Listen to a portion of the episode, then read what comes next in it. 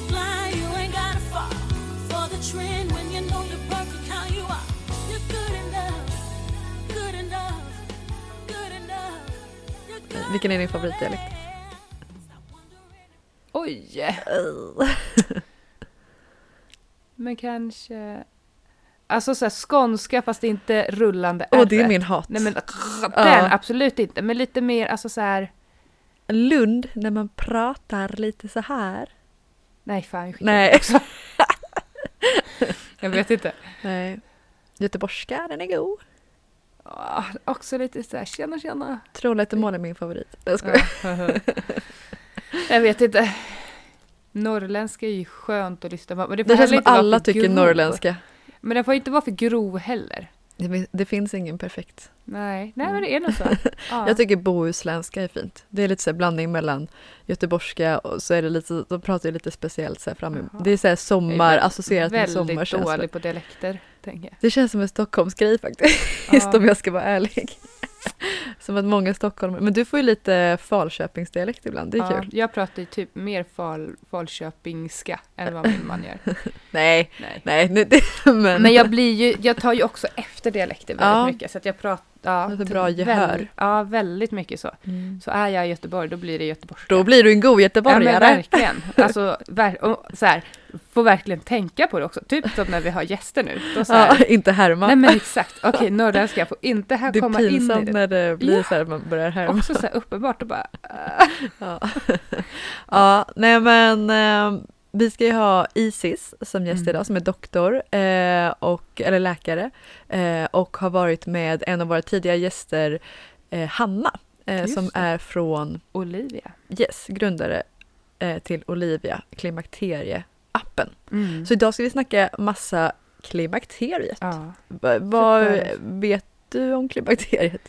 Eh, nej men kanske inte jättemycket. Det är liksom det jag har tänkt på mycket och lite det här, alltså sen vi hade vår första föreläsning där, när vi Mm. också, när Efemia var med och pratade och så, men att många liksom, att klimakteriet också är så kopplat till någonting negativt Mm. liksom, att det är väldigt jobbigt med alla vallningar och det är mycket om viktuppgång och Mycket obekväma saker som händer i kroppen. ja men liksom. exakt. Och Vilket, ganska, så här, det känns som att få vet så mycket om klimakteriet. Liksom. ja men exakt. Lite kunskap generellt. Ja, ja men exakt. Och att det kanske inte är, man pratar inte så mycket om det. Så då är det ju jätteviktigt att vi eh, gör det idag, Mm. tänker jag. Och också både så här kanske försöka se om det kan finnas någonting som är positivt med klimakteriet. Mm. Typ så här vid slutet av mens, det är ju jätteskönt, Ja. tänker jag. eh, men också att så här, det blir bättre. Alltså Mm. jag tror liksom att övergången in i klimakteriet, det kan ju vara skitjobbigt. Mm. Men att det också går över. ja. Hoppas jag, det vet jag inte. Nej. Jag säga nu.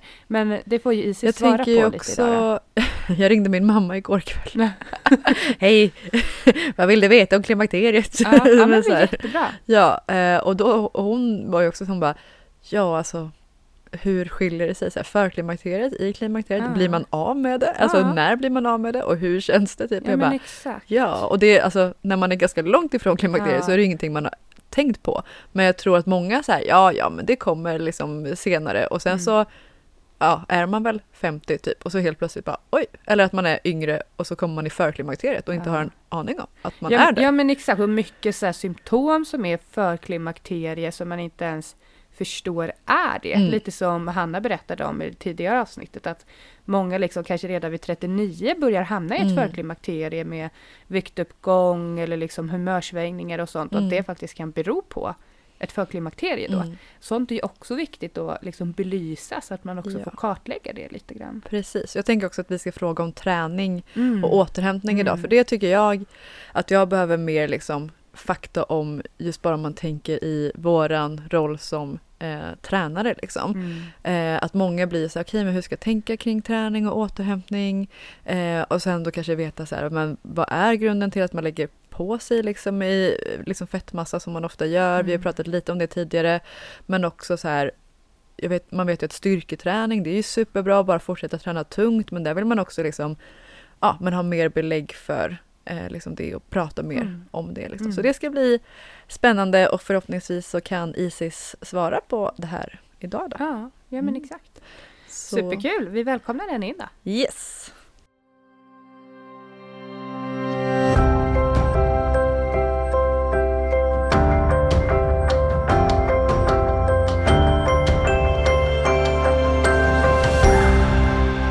Då säger vi hej och välkommen till dig Isis. Mm, tack! Ja. Jättekul att vara här. Verkligen. Härligt. Ja.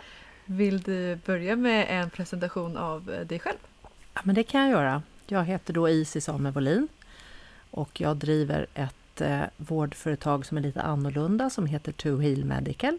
Mm. Jag är läkare eh, och man kan säga att min bakgrund är egentligen från den traditionella vården. Jag har jobbat med kvinnohälsa hela Mm. mitt liv Mm. och, de, och även forskat och skrivit en avhandling och hållit på med sjukvårdsutveckling. Så att jag landade väl någonstans för ett antal år sedan i att det behövdes ett helt annat grepp Mm. på människors hälsa än det vi egentligen erbjöd i den vanliga vården. Mm. Och det är bakgrunden till att jag då startade To Heal Medical och Mm. eh, där vi försöker jobba på ett annat sätt. Ja. Vad är det för sätt? Vad är skillnaden? Eh, skillnaden är att eh, man försöker ta ett helhetsgrepp kring människors behov. Så Mm. istället för att bara fokusera på ett symptom och lösa det symptomet, Mm. oftast med ett läkemedel, Mm. men det löser kanske inte grundproblemet, så är vår ambition att göra en väldigt mer, mycket mer djupgående analys Mm. av hela människan och eh, den situation man befinner sig i och så eh, hjälpa till med stöd för att förändra den. För det är ju ofta så att man kanske inte ens behöver ett läkemedel om Nej. man eh, tar hand om sig och, och kan så att säga styra upp Mm. eh, sin livsstil. Exakt. Sen om det finns sjukdomar eller kroniska besvär som man har så kan ju det behöva läkemedel eller ja, vitaminer och mineraler i en, en övergångsperiod i alla fall. Mm. Och det hjälper vi också till med. Men Mm. grundprincipen är att vi söker rotorsaken och Mm. försöker hjälpa kroppen till läkning Ja. utifrån det. Bra, det låter, Ver- låter ju- som ett helhetstänk. Ja, Precis. verkligen. Super. Ja, men eh, det känns som att det är det som kanske många saknar då, Mm. eller den eh, Ja. kritiken då som många har till traditionella eh, ja, men vården. Liksom. Ja, Mm. men- Utmaningen i det är ju att det behövs tid Ja. Därför att eh, man kan inte förstå sig på en annan människa oavsett vilken bransch Mm. om man inte pratar med varann och tar sig den tiden. Mm. Och det finns ju inte den tiden, även om intresset kanske skulle finnas i den vanliga vården. Ja, utan precis. där är det mer att resurserna ska räcka till alla och Mm. man försöker liksom hitta genvägar och göra egentligen så lite som möjligt. Ja. Mm. Så att man får ju också förstå varför det blir så, att man Absolut. inte får Ja, den hjälp som man behöver. Allting Såklart. blir väldigt pressat. Ja. Liksom. Ja, såklart. Jag tänker, du är ju här idag för att prata om klimakteriet. Just det. Ja. Ska vi börja med, vill du bara dra, kanske lite kortfattat tänkte jag säga, men vad är klimakteriet? Mm. Klimakteriet är ju definitionsmässigt eh, den period i livet när kvinnans fertilitet liksom tar slut Mm. om man inte längre har någon menstruation. Mm. Och det är ju egentligen en, kan ju vara en ganska lång fas Mm. när saker och ting förändras successivt. Så man är ju inte i klimakteriet egentligen förrän mensen är borta. Mm. Okej, ja. Och då har det kanske pågått under ganska lång tid att det har blivit förändringar. Mm. Mm. Mm. Och rent så här, om man inte ska gå in för nördigt då, men det är väl att östrogennivåerna i kroppen går ner. Ja, det är ju det ena hormonet. Ja, Men kvinnan har ju också ett annat hormon som heter progesteron. just det. Och egentligen så börjar förändringen med det hormonet Mm. först. Mm. För det som händer när man kommer in i perioden innan klimakteriet, som ibland kan kall- kanske kallas för förklimakteriet, Mm. det är att man tappar den här regelbundna ägglossningen som Mm. man har haft. Mm. Egentligen samma förutsättningar som råder när man får sin mens alldeles i början. Och det ger ju förändringar framförallt i blödningsmönstret. Så många Mm. får ju oregelbunden mens Mm. när man kommer in i den här fasen. Kanske inte så mycket andra symptom som man förknippar med klimakteriet. Mm. Progesteronet har ju också eh, andra effekter på kroppen. Så det kan också uppstå ehm, eh, energi och, och kanske eh, nedstämdhetsperioder Mm. eh, Mm. Mm. som är förknippade med att hormonerna inte längre har samma balans och samma förhållande till varandra Mm. eh, som de har haft tidigare. Så att jag tror att det vanligaste är att man går in i klimakteriet med eh, eh, blödnings... Alltså symptom på annat blödningsmönster. Mm. Eh, lite föraning till att man kan eh, tappa energi eller, Mm. eller liksom vara lite låg. Mm. Eh, man har inte så mycket svettningar utan det kommer ju först senare när östrogenet börjar gå ner. Okej. Så symptomen på förklimakteriet då? Om vi spaltar upp, vilka symptom är det man får i förklimakteriet? Då skulle jag säga att oregelbundna blödningar är det vanligaste symptomet. Mm. Men utöver det så kan man också få symptom som till exempel PMS eller humörsvängningar som Mm. hänger ihop med att det blir en hormonell obalans Mm. Som hänger ihop med både progesteron och östrogen. Mm. Och man är väldigt beroende utav att kroppen är i en bra eh, situation. Mm. Därför att annars knycker systemet resurser för att producera till exempel kortisol, Mm. stresshormonet. Mm. Eh, och då blir det mindre resurser för att producera könshormon. Mm. Okej. Så de här systemen hänger ihop med varandra. Ja, jag, en, bara som slog mig nu, för jag upplever också att många av våra medlemmar som vi hjälper, eller kvinnor som liksom misstänker lite att de är i förklimakteriet, har ju också en lite så stress inför just att de upplever att de får en viktuppgång. Eh, har, är det här kopplat till just det? Eh, alltså viktuppgång kan ju ske i olika faser i livet. Ja. Eh, men det är klart att em, ämnesomsättningen eh, förändras ju när man går in i, i förklimakteriet och klimakteriet. Mm. Men jag skulle säga att det snarast beror på att man då kanske är mer känslig och att man eh, kanske inte underhåller sig lika bra. Mm. Mm. Annars så ska man egentligen inte vara tvungen att gå upp i vikt bara Nej. för att man går in i förklimakteriet och förklimakteriet. klimakteriet. Okej. Okej. Men det Ja. kanske blir lite här moment 22 då? Att så här, Ja. Man är lite stressad Mm. och sen så att det här lägger som en extra liksom, stress på klimakteriet och sen då som du pratade Absolut. om att det är extra viktigt kanske att man inte får en ökad produktion av just kortisol Mm. när det här... Ja, för man behöver ju också tänka lite på vad är det här för fas i en kvinnas liv. Mm. Mm. Precis. Och det är ju väldigt vanligt att det här är en fas som är ganska ansträngande. Ja. Man kanske har barn, man kanske har jobb, Mm. man kanske eh, har eh, föräldrar som börjar bli äldre. Mm. Så det, är- det är ju ofta så att det här sammanfaller. Eh, den här perioden sammanfaller med högt ställda krav Mm. på en kvinna. Ja. Vilket gör att det är liksom en dubbel belastning. Mm. För vilken Dels- ålder pratar vi om? Alltså, i, egentligen kan man säga att förklimakteriet kan starta när som helst efter 40. Det är ju Ja. väldigt individuellt. Mm. Så det beror ju på dels lite ärftliga faktorer, eh, dels när man fick sin mens från start och eh, inte minst hur, i, vilken, i vilket skick kroppen är. Mm. Därför att det innebär en ökad skörhet. Mm. Och har man då inte skött sig kanske under många år innan, ja men då får man eh, sannolikt mera besvär än om man Mm. har skött sig. Mm. Så klimakteriet är ju en period som är viktig att förbereda sig inför. Mm. Precis som egentligen en graviditet är viktig att Mm. förbereda sig för. Mm. För det ställer krav på kroppen. Mm. Hur kan man förbereda sig på bästa sätten då? Ja, det handlar ju om livsstil. Ja. Det handlar ju om, ni vet, de klassiska bitarna. Att träna, Mm. äta rätt, sova ordentligt, Mm. ha eh, goda sociala relationer så att man Mm. mår bra. Mm. Och sen har vi ju den här stressfrågan. Mm. Och stress är ju inte alltid så lätt att bara plocka bort. Nej. Utan då handlar det om eh, tekniker för att minska på effekten utav stressen. Mm. Eh, där man ju kan signalera till kroppen att det är inte något lejon på savannen. Mm. Utan jag, jag hanterar det här Mm. genom olika tekniker. Mm. Så ta tag i sin psykiska hälsa och prata med människor Absolut. runt omkring sig och copa med liksom sin Absolut. ja, stressade situation. För Ja. precis som man kan signalera till kroppen att det är panik och man kan få massor med symptom av det, Mm. så kan man signalera åt andra hållet. Mm. Och då få hjälp faktiskt utav ett kroppseget hormon som heter oxytocin Mm. Mm. som balanserar kortisol. Mm. Och det finns ju många sådana strategier både med andning, Mm. kroppsberöring, massage, Det är fint. värme Mm. Mm. som Yes. faktiskt stimulerar den Mm. delen.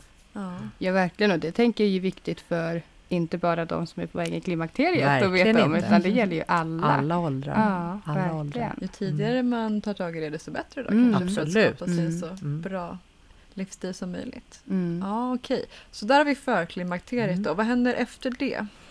Eh, då går man ju in i klimakteriet Mm. och då är ju så att säga eh, per definition när klimakteriet är över, då är mensen borta. Mm. Eh, och då har man ju inte en, en hormonproduktion som är noll, utan den svajar ju upp och ner hela vägen fram till det datumet och delvis också efter. Mm. Och symptom som man får eller inte, det är väldigt individuellt. Mm. Det finns ju kvinnor som går igenom klimakteriet utan några som helst problem. Mm. Som där mensen bara försvinner och de upplever inte att det är ett dugg jobbigt. Mm. Och så finns det kvinnor som har jättetufft Mm. Och som både har klassiska symptom som vi känner igen som svettningar, dålig sömn, men också eh, stor nedstämdhet och värk i kroppen och, och diffusa Mm. symptom som Mm. gör att de känner sig riktigt sjuka. Ja, och hur länge Mm. kan det vara då? Klimakteriet kan pågå sex månader hos en person Ja. och flera år hos en annan. Så det är också väldigt individuellt. Ja. ja. Men jag tänker, eh, finns det någon hjälp för det här att få? Eller vad, vad kan man få för hjälp om man upplever de här jobbiga symptomen? Mm. Liksom? Dels är det ju viktigt att man eh, då försöker själv och ta tag i de här bitarna som jag var inne på för en Mm. stund sedan. Mm. Och verkligen eh, tänker igenom om man tränar till exempel, om man Mm. äter rätt Mm. och hur man tar hand om sig. Och på samma sätt är det också viktigt att se till att hormonfabriken som kroppen ändå är har optimala förutsättningar. För det är klart att om fabriken inte har någon råvara, om man har diverse brister, Mm. eh, och de kan ju bero både på en bristfällig kost men också på kanske en dålig mage så att man inte tar upp de här sakerna. Mm. Då blir ju effekten av det att man inte producerar till så mycket hormon som man kanske skulle göra om kroppen funkade optimalt. Mm. Mm. Eh, Så de bitarna är också viktiga. Och till slut så finns det ju läkemedel förstås, Mm. om man behöver det.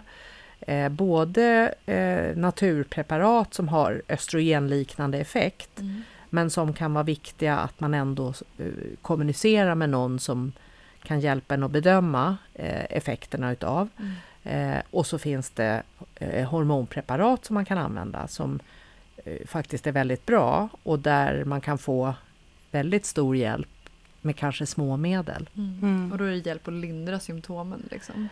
Ja, eh, det lindrar symptomen eh, på det sättet att det avhjälper eh, liksom hormonbristen. Så egentligen är det ju mer än att bara lindra symptom. Ja. Okej. Och då är det i så fall i råd med läkare man gör det här? Ja, det Mm. stämmer. Antar jag. stämmer. så man Ja. vet vart man ska vända sig. Precis, Mm. Ja. precis. Ja, jag tänker i just den här, vi pratade just för klimakteriet och just den här övergången tills man hamnar i klimakteriet.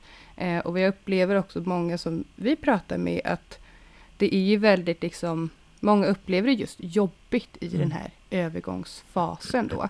Men blir det lättare liksom med, med tiden sen när man har hamnat i klimakteriet fullt ut? Eller är det alltid liksom Du menar om, om besvären besvären fortgår Mm. liksom? Nej men de, de fortgår ju inte utan så småningom så kommer man ju ur det här. Mm. Men många blir ju så lidande och mår så dåligt så att de söker vård och de kanske inte ens möter någon som förstår att det hänger Mm. ihop med klimakteriet. Mm. Och så blir man förskriven till exempel antidepressiva, det är ju jättevanligt. Mm. Och det kan ju i sin tur skapa andra problem. Mm. Nu säger inte jag att antidepressiva inte behövs, Mm. det behövs ibland. Mm. Men det kanske inte är det bästa eh, botemedlet liksom i samband med klimakteriet. Det finns ju Mm. andra saker som ger en mycket mer hälsosam effekt än Mm. antidepressiva. Mm. Så det är viktigt tror jag att kvinnor förstår eh, den egna kroppen, Mm. hur menscykeln funkar, eh, förstår vad som händer liksom genom livet Mm. och kanske är eh, lite mer pålästa när de söker vård. Så att man inte bara eh, accepterar att ja, du verkar ju deprimerad och inget Mm. mer, utan att man går djupare. Mm. Mm. Vad skulle du säga är de bästa ställena att läsa på om klimakteriet? Och det finns ju mycket litteratur. Det har ju äntligen blivit liksom eh, ett, ett hett ämne. Ja. Så många ställen eh, där det pratas om klimakteriet och många som driver opinion kring det här. Mm. Eh, och vi, vilket är jätteviktigt, för det här är ändå många år i, i en kvinnas liv när kvinnor är väldigt eh, aktiva och eh, har en stor potential. Mm. Och det är ju väldigt tråkigt om halva befolkningen ska bli liksom sjukskriven under Ja. flera år Verkligen. för en naturlig del i livet. Livet, ja. Såklart. Mm. Men eh, ja, så det är egentligen bara att ge sig ut på internet och söka all information. Det finns mycket hittar. böcker och det Mm. finns mycket mm, och må, många ställen att läsa om. Mm. Mm. Mm. För det tänker jag också är viktigt att så här, om man sitter här nu och lyssnar på det här avsnittet och så här, okej men vart ska jag Vända börja mig. liksom? Mm. Ja, eller vart ska jag vända mig innan jag då kanske vänder mig till vården? Eh, och försöka att ja, men läsa på så mycket då, som möjligt på egen hand först. Precis, Även om du säger det kan ju vara precis. svårt eftersom symptomen kan vara så diffa så mycket. Liksom. Ja. Eh, Men jag skulle säga att om man är, om man är 40 plus eh, och ända fram till man är 60 Mm. så finns det ju ett jobb att göra Mm. när det gäller att eh, få ordning på sin livsstil och bli liksom sund och stark. Mm. Mm. Eh, som är väldigt tillgängligt och väldigt viktigt under de här åren. Mm. Ja, precis. Hur ska man eh, tänka då liksom under, om man säger man är en aktiv person som har eh, tränat under hela sitt liv mer eller mindre och eh, så märker man att så, här, men nu börjar det hända någonting konstigt i kroppen här och jag känner inte riktigt att jag får svar på samma sätt kanske eller ja, men nivåerna i kroppen, liksom man märker att det håller på att ändras och man känner inte igen sin kropp riktigt. Eh, ska man tänka på något specifikt då just vad det gäller liksom, träning och kanske återhämtning då i samband med klimakteriet? Att man börjar ana att man är på väg dit liksom, eller är där. Precis, det här, det här är ju en väldigt eh, individuell fråga för det handlar ju förstås om vad man är i för kondition innan. Mm. Eh, Men en sak som är värd att nämna är ju till exempel att kvinnor ofta äter för lite. Mm. Mm. Och det blir ju väldigt tydligt i en skörare period. Mm. Så det är ju ännu viktigare eh, när, när man är i förklimakteriet och klimakteriet skulle jag säga att få i sig ordentligt med proteiner och fett. Mm. Så att kroppen har någon råvara att producera hormon utav. Mm. Eh, och, och, och likaså är det viktigt att eh, liksom förstå sambandet eh, med stor stress. Det kanske inte är stenhård eh, träning man behöver. nej. Det kanske är yoga istället Mm. eller Mm. någonting som liksom, Mer återhämtning. precis. Mm. Så det där är ju väldigt viktigt. Mm. Eh, har man ett extrem, en extremt stressig tillvaro med, med stora utmaningar Mm. så skulle jag säga att det kanske är fel att driva på kroppen ännu hårdare och träna liksom eh, Ja, överdriva träningen. precis. Fokusera på sömnen och återhämtningen Verkligen, istället. Mm. verkligen. Mm. Och så vara rättvis eh, mot sig själv Mm. eh, så att man verkligen sätter sig ner och funderar igenom men hur, hur, hur sover jag egentligen Mm. och hur mycket rör jag mig egentligen och hur ser det ut? Mm. Vad äter jag? För många av oss har ju liksom lite slentrianmässiga vanor som vi bara Mm. kör på Mm. och de kan man ju behöva då se över. Precis, se över Mm. sina rutiner. Mm. Mm. Ja, det är väl Mm. jättebra. För jag tror också det som du säger med att äta ordentligt. Mm. Många är ju, eller många, men liksom, och det man kan ju lätt hamna där i att ehm, när man märker en skillnad i kroppen eller man kanske, är, man kanske inte får den responsen man vill ha så stryper man kosten. Mm. Liksom, att det blir Exakt. ofta där man börjar. Eh, och precis som du säger, det kanske är det sista man ska göra. Man Absolut. kanske ska lägga på Ja. eh, till och med och faktiskt fokusera på sin återhämtning. Så att Mm. man, för där ökar ju, om man då är ute efter en förbränning då till exempel, om man tänker på återhämtningen. Mm. Liksom. Eh, och precis som du säger, att så här, få hormonerna att Mm. kunna liksom, Mm. Ja, växa. Ehm, Och ja. det är ju också så att, att det är ju till exempel vanligt att man, att man får dålig sömn Ja. under de här åren. Mm. Och det kan ju vara så enkelt som att man faktiskt har för lågt blodsocker, att man har fått i sig för lite under Mm. dagen. Mm.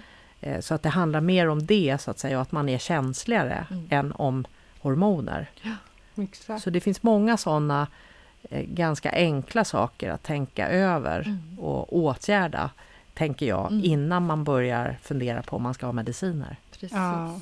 Absolut. Verkligen. Men det är ju också en grej som ehm, Självklart, man ska ju alltid lyssna på kroppen och känna sig okej, men hur mycket jag är beredd att pusha den idag eller liksom sådär. Men sen så ju äldre vi blir desto vi vill ju träna tung styrketräning. Absolut. Tänker jag. Eh, Absolut. så nödvändigtvis inte kanske att vi måste köra högintensiv, liksom all in, eh, svettas upp i röd zon hela tiden. Men däremot så kanske det kan vara värt att påminna en extra gång om att man faktiskt vill börja träna tungt. Så, så är det absolut. Mm. Ja. Det, det jag menade var att man måste tänka över liksom hel, hela situationen. Ja, exakt. Men jag håller helt med. Ja, så ehm, nu har vi inte, du kan klippa bort det sen, men nu har vi inte skrivit någon just fråga om det då. Men Mm. har du någonting direkt som är så här, varför ska man träna tung styrketräning?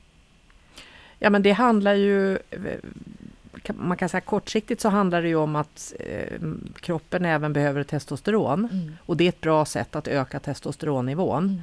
Mm. Eh, och sen så, precis som du sa, för att åldras på ett sunt sätt så Mm. behöver man bygga muskler. Precis. Så man är ju mer beroende utav det egentligen med Mm. åren. Exakt. Eh, Så ju äldre man blir desto tyngre ska man träna. Mm. Så kan man säga, men med, med förstånd förstås. Med förstånd. Ja. Ja, fin teknik och bra utförande. Mm. Men man behöver utmana kroppen. För det kan man ju Mm. känna ibland kanske ligger kvar lite så här, men ju äldre jag blir, nej nu borde jag liksom trappa ner lite grann på vikterna eller nej jag Mm. kanske ska köra lite lättare eller ta det lite lugnt. Men så här, okej fast man kanske bara behöver ändra om träningen Ja, lite och behöver absolut. ändra om tänket. Mm. Och då kan det ju vara bra att ha någon som hjälper en lite med det. Eller Absolut. läsa på liksom Mm. på internet och sådär vad man faktiskt skulle behöva göra. Man kanske ska Mm. gå och knäböja lite istället för att gå ut på den här löprundan. Jag vet Ja, Mm. inte. Ja. Ja, ja men eh, verkligen. Tänker också, du var ju lite inne på det nyss just med, med kosten och det också. Eh, men för jag upplever ju också med många, eh, när jag har nutritionskunder eh, och oftast då kvinnor i ja, men 40 plus ålder som är verkligen, ja, men, känns som att det pratas mycket om klimakteriet Mm. bland de här eh, kvinnorna. Och som söker mycket kostråd. För jag Mm. upplever också att många just man eh, märker att man kanske kommer i ett förklimakterie eller klimakterie och eh, börjar gå upp i vikt och vänder sig till olika dieter eller Mm. liksom det ska Mm. strypas ner ännu mer även fast de kanske ligger på ett stort underskott. Ehm, och då pratar du just om ja, fetter och proteiner. Då. Mm. Finns det något annat man kan tänka på just kostmässigt? ja så jag tänker att det, det är ju viktigt att ha en varierad kost. Mm. Och att eh, det finns väl inget som är så väl beforskat som en medelhavsdiet. Mm. Eh, det är viktigt vilka fetter man väljer. Mm. Eh, så att man väljer bra fetter. Ehm, eh, det är viktigt att ta bort så mycket man kan av de tre vita giften. Mm. Socker, mjölk och gluten. Mm. Och se till att man får i sig mycket fibrer. Mm. Därför att näringsintaget handlar ju både om vad som ligger på tallriken men det handlar ju också om hur kroppen sen hanterar det. Ja. Alltså matsmältningen, vad har man för tarmbakterier, hur funkar systemet? Mm. Så man kan ju få brister trots en ganska bra diet Mm. om inte magen fungerar.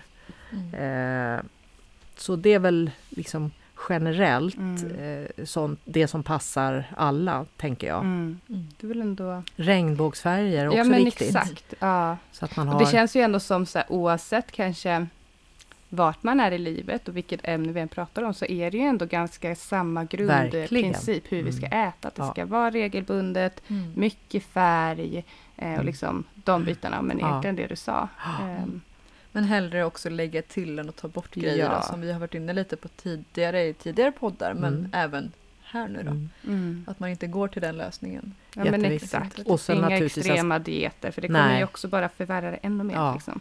Ehm, Nej, inga extrema dieter. Eh, och eh, tänka på att det är ju ren mat som gäller. Mm. Mm. Det är inte processad mat. Mm. Och bara den eh, urskiljningen kan ju göra jättemycket för så många. Mm. verkligen. Så man lurar sig ju själv om man tror att, man ska, att det ska gå fortare eller man får i sig mer eller någonting när man fuskar. Mm. Men- Och så brukar jag säga till mina patienter att det finns den här 80-20-regeln. Mm, Så att om man exakt. sköter sig 80 procent av tiden, då kan man till och med fuska ibland. Mm. Ja, men Perfekt. exakt. Eller som du brukar säga Karin, att man ska fuska med stil. Ja. Eh, är också Jag har snott det, har snott det. mm, ska jag bara tillägga. Ja, jag har tagit Från- med den också när jag pratar med mina kunder. Jag tycker Ja. det är bra. Jocke Bra. Dettner är upphov till den, eh, det citatet. Mm. Men då, när man fuskar, då ska man fuska med stil. Mm. Ehm, men man hör ju ofta så här att det är väldigt jobbigt under klimakteriet och det är tråkigt och det är grått och det är liksom så här, det, man får inte så positiv bild av klimakteriet. Man känner så här, jag är inte så sugen Man är inte så på... taggad på att komma dit. Nej, Komma dit. exakt. Men finns det något så här soligt med det, liksom härligt? Alltså finns det något bra Ja, med alltså jag tycker ju att det var, att det var en fantastisk det är en fantastisk eh, period i livet. Jag är ju där själv. Mm. Eh, och jag skulle aldrig byta med någon som var 15-20. Nej. Mm. Eh, när jag tittar på min yngsta dotter så tänker jag det var ju jättejobbigt. Ja. Så det finns absolut positiva delar. ja. Men det förutsätter ju att man inte går omkring och lider för att Mm. kroppen inte fungerar. Mm. Eh, så jag skulle säga att om man får ordning på de här grundläggande bitarna Mm. med kosten, rörelsen, sömnen, Mm. stressen och liksom den sociala mentala biten. Mm. Eh, då, då borde man komma så långt så att man, om man fortfarande har symptom, då får man använda ett läkemedel och Mm. då är ju då finns det ju inga, eh, då är det ju lugnt, Mm. liksom, då mår man ju bra. Mm. Eh, och med, ni vet, med åldern kommer ju fantastiska insikter, Mm. Mycket visdom. mycket, mycket Mm. visdom och eh, också stor förståelse för vad man ska eh, fokusera på för att må Mm. bra. Mm. Så nej, men jag tycker att eh, varje period i livet har ju liksom sin... Sin charm. Ja, men exakt. Mm. Och kanske just den här en tacksamhet till att man faktiskt kommer dit också. Det är ju Ja, fantastiskt. verkligen. Jag kan Ja. nästan säga, jag vet inte om det är att jag börjar bli lite sentimental. Jag, när jag, fyll, eller jag fyller ju 29 nu på Måndag fyller tisdag fyller år. Tisdag. Ja. Ja, tisdag fyller år. Eh, och det är så här, eh, inte så att man liksom man kanske, förhoppningsvis kommer jag bli ännu visare, men jag tycker ändå att man märker senaste åren typ vad man så här väljer att liksom lite fokusera Mm. på. Mm. Att så här, tidigare så kanske det kunde vara lite så här Åh nej, jag har inte det, eller jag måste göra det, eller så här, alla andra har det si och så. Och Mm. bara så här, typ, ja men kanske senaste året eller två åren Mm. så har man ändå börjat bli så här, så fort de tankarna typ börjar komma så vänder man det mot en tacksamhet Mm. istället. Och liksom börjar med så här, fast kolla på allt det här fina och fantastiska Mm. jag har. Och så Mm. börjar man liksom där. Mm. Och jag tycker att det har gått ganska snabbt från 25 till nu, att man Mm. ändå börjar ändra lite i huvudet. Mm. Alltså, och bara så här, just när vi pratade lite grann om stress liksom Mm. tidigare och att ja, men, man börjar prioritera sig själv mer och Mm. mer. Jag tänker ju tidigare man ändå försöker komma dit och ändå Mm. försöker reflektera över det och bli lite snällare mot sig själv, desto Mm. bättre. Ja.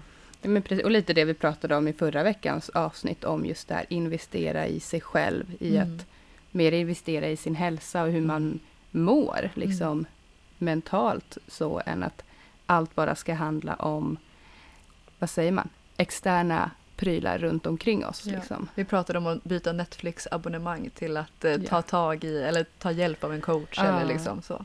Och, och det är ju lite eh, principen att om man inte själv mår bra så kan man inte hjälpa någon annan. Ni Precis. vet det här på flygplan att Mm. man ska se till att, Symasken. att man har en sy, syrgas själv innan Ja. man hjälper andra. Och det är ju egentligen en princip som är viktig hela livet Mm. och som kvinnor är jättedåliga på. Mm. Mm. Därför att man prioriterar hela tiden andra Mm. och man förutsätter att kroppen ska hålla eh, oavsett vad. Eh, och vi, har ju också, vi lever ju i en kultur där det här är ännu mer utpräglat kanske än på annat håll Mm. och där vi pressar oss väldigt hårt och många mår ju psykiskt väldigt dåligt just för att de är så pressade. Mm. Så jag skulle säga att det här kanske är en särskild tid för just reflektion Mm. när man kommer in i, i förklimakteriet. Att, man, att, man, att vi ska prata mer om att det är en period när man behöver samla ihop sig och man behöver tänka över och man Mm. behöver ställa om. Mm. Eh, just Verkligen. för att eh, prioritera sig själv Mm. så att man ska hålla längre. Mm. Ja. Mm. Det är väl jättesmart. Mm. Verkligen. Ställa lite så här viktiga frågor till, Mm. till sig själv. Ja. Ha någon att bolla dem med. Mm. tänker jag också är är viktigt. Antingen om det är någon eh, liksom, vårdgivare som man tar hjälp med eller om det är någon nära vän eller sådär. Mm. Eller någon som man litar på bara att Precis. liksom, bolla med. Precis. Eh, Det är inte alltid lätt att klara det själv. Nej, nej. Liksom. Och har man många man ska ta hand om runt omkring sig som du sa förut, liksom, det kan vara en stressig period i livet när Mm. föräldrarna liksom blir äldre och det, man har fortfarande barn Mm. som kanske behöver, behöver en Mm. och en partner kanske. Och man, ska göra, man ska fortsätta göra Mm. karriär liksom, Mm. på jobbet och hålla någon slags liksom, ja, ansvarsroll där. Och det är mycket väl extra viktigt då, som vi precis sa, just i den perioden i livet. Precis, Mm. precis. Och det handlar ju också lite om att rigga för en friskare ålderdom. Mm. Så att det, det, det är både en fråga om att må bättre under en utmanande period i livet, Mm. nämligen klimakteriet. Mm. Men det handlar också om att eh, undanröja riskfaktorer Mm. för sjukdomar efter klimakteriet. Ja. För det är ju ett faktum att när de kvinnliga könshormonerna sjunker, då hamnar ju kvinnan i samma riskzon som män för till exempel hjärt-kärlsjukdom. Mm. Mm. Eh, Så man behöver tänka igenom de här bitarna, inte bara här och nu, utan också för att eh, det ska bli bättre eh, när man blir Framåt. äldre. Ja. Och värt att påminna en extra gång då kanske att det aldrig är för sent att göra någonting. Självklart, Ja, man kan Självklart. ju förändra Mm. kroppen väldigt mycket. så är det. Eh, Mm. alltså bara man börjar.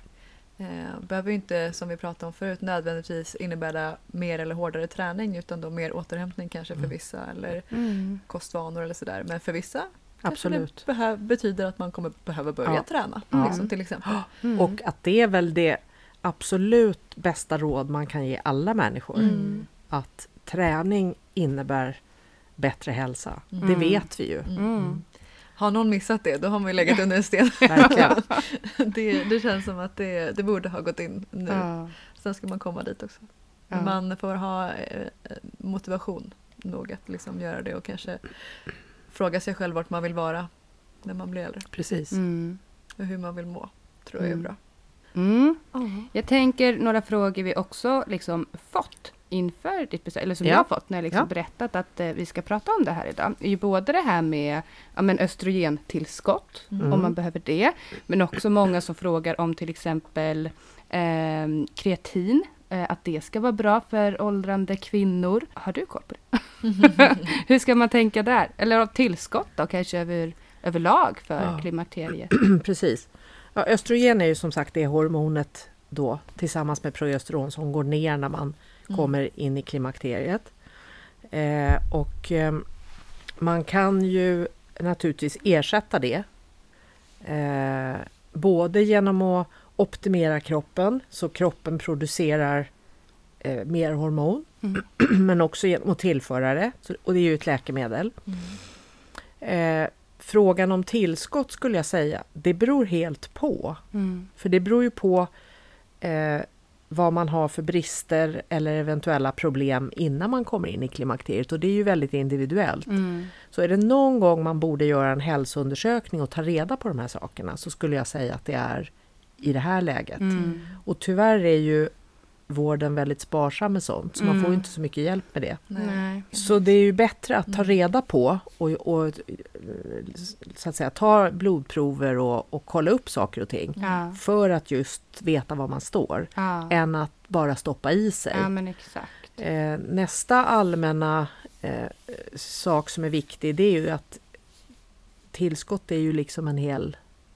Det är ju en jättestor fråga. Ja. Man måste veta vad man stoppar i sig. Ja. Det är inte alls säkert att det man köper för en billig peng på ICA Exakt. är någonting att ha. Ja, exakt. Man lägger väl eh, i regel väldigt mycket pengar på onödiga saker som man Verkligen. hade lika gärna kunnat få i sin Verkligen. kost. Exakt. Precis. Så det är Mm. väl smart att börja med att veta vad man har brist på och se Mm. kan jag få Mm. det i min kost. Mm. Ja, ja. än att- Och det är också smart att börja med att se över vad man har på sin tallrik. Mm, för det är precis. där det framförallt eh, eh, ska finnas näringsrik mat. Mm. Sen är det ju ett problem att vi har industrialiserat och, Ja. och, och förstört så att den mat som vi äter och som eh, oftast förekommer inte är särskilt näringsrik. Mm. Det behöver man också förstå. Mm. Så att man väljer då eh, med stor omsorg, Mm. eh, i möjligaste mån ekologiskt, närproducerat om det går. Mm. Eh, för det gör ju att näringsupptaget underlättas. Mm.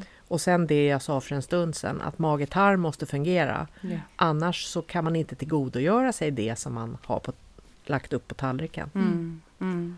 Ja. Mm. Hur ska man tänka efter klimakteriet då? Vad händer då? Ja, nej, men då går man ju in eh, liksom i det som är eh, den här, ska vi kalla den för åldrande fas, även Mm. om man är kanske eh, inte ens fyllda 60, så Mm. är det ju eh, en annan typ utav eh, förutsättningar i kroppen. Så Mm. då gäller det ju fortfarande att ta hand om sig Mm. och fortsätta med de här goda vanorna som man förhoppningsvis har då fått till. Mm.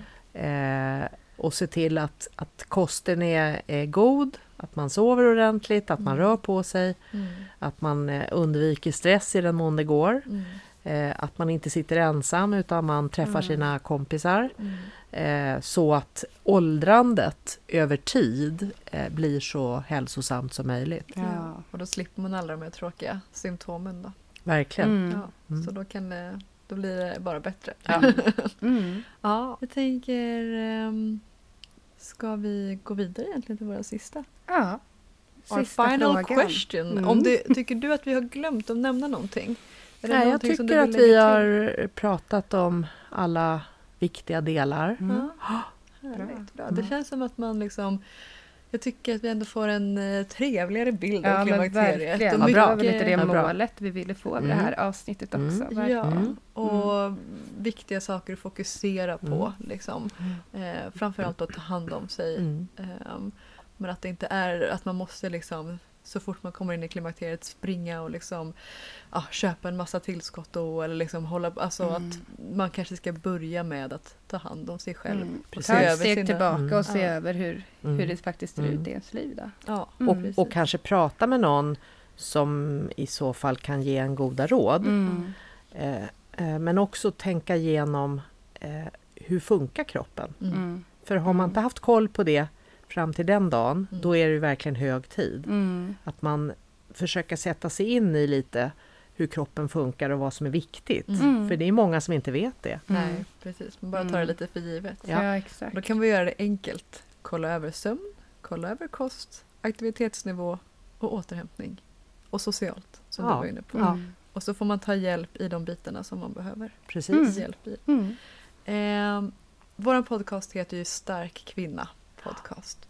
Vad tycker du Isis definierar en stark kvinna? Ja, men jag tänker att alla kvinnor är fantastiskt starka. Mm. Eh, dels så har ju livet så många utmaningar på vägen.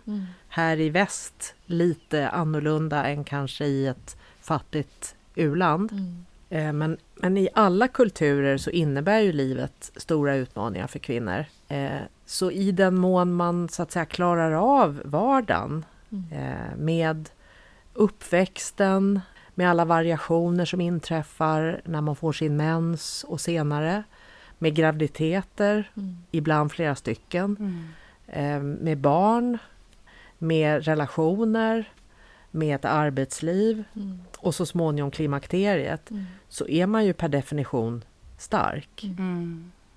Sen är det klart att, att utmaningarna kan ju vara sådana att man inte alltid mäktar med.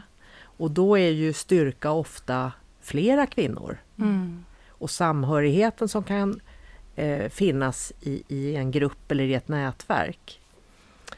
Eh, så min definition på stark kvinna är kvinna. Mm. Perfekt. Ja, verkligen. Det var väl en jättefin liksom, sammanfattning av det tyckte jag. Ja.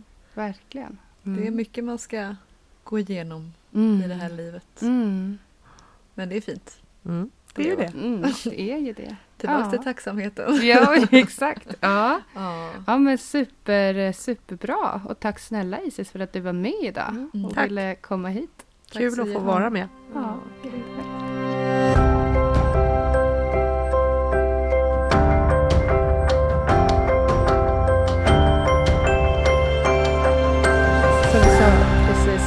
Väldigt mysig hon var, Mm. Isis. Ja.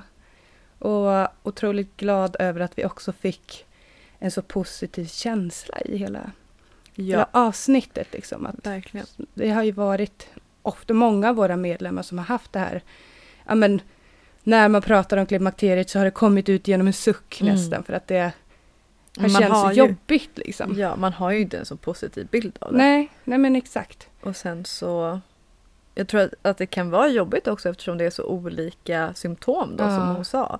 Och man kanske inte känner igen sig riktigt, man vet inte vem man ska prata med liksom eller så. Nej, jag men exakt, var... att man kanske också är väldigt vilsen i det. Ja, Eh, Så då är det jättebra att vi har fått väldigt mycket liksom bra fakta nu tycker jag. mm. Eh, Men också just den här att ja, men man kanske också ska vara tacksam för det. Mm. Och att bara man liksom Man får göra vad man kan. ja, ja, men exakt. Och att det Ja. går hjälp, få, finns hjälp att få Mm. om man får väldigt besvärande symptom. Men att Mm. också... Eh, Kolla över the basics. Liksom. ja, ja, men exakt. Ja, det känns ju alltid skönt att det är där man kan börja. Mm.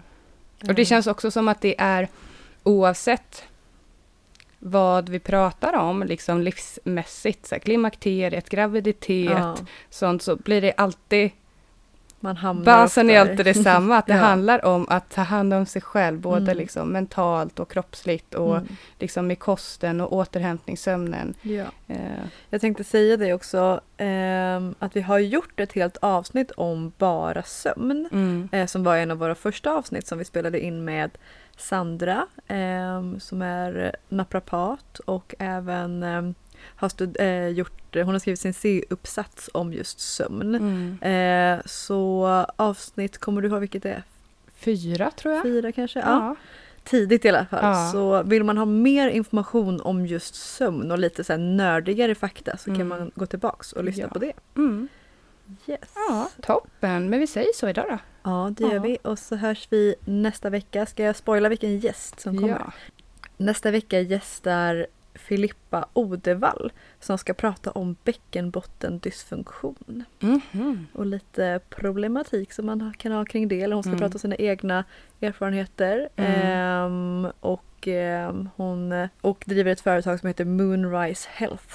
Okej. Så ja, Mm. det kan ni vänta er nästa vecka. Ja, det blir superbra. Mm -mm. All right, tack för idag. Puss och kram, hej då!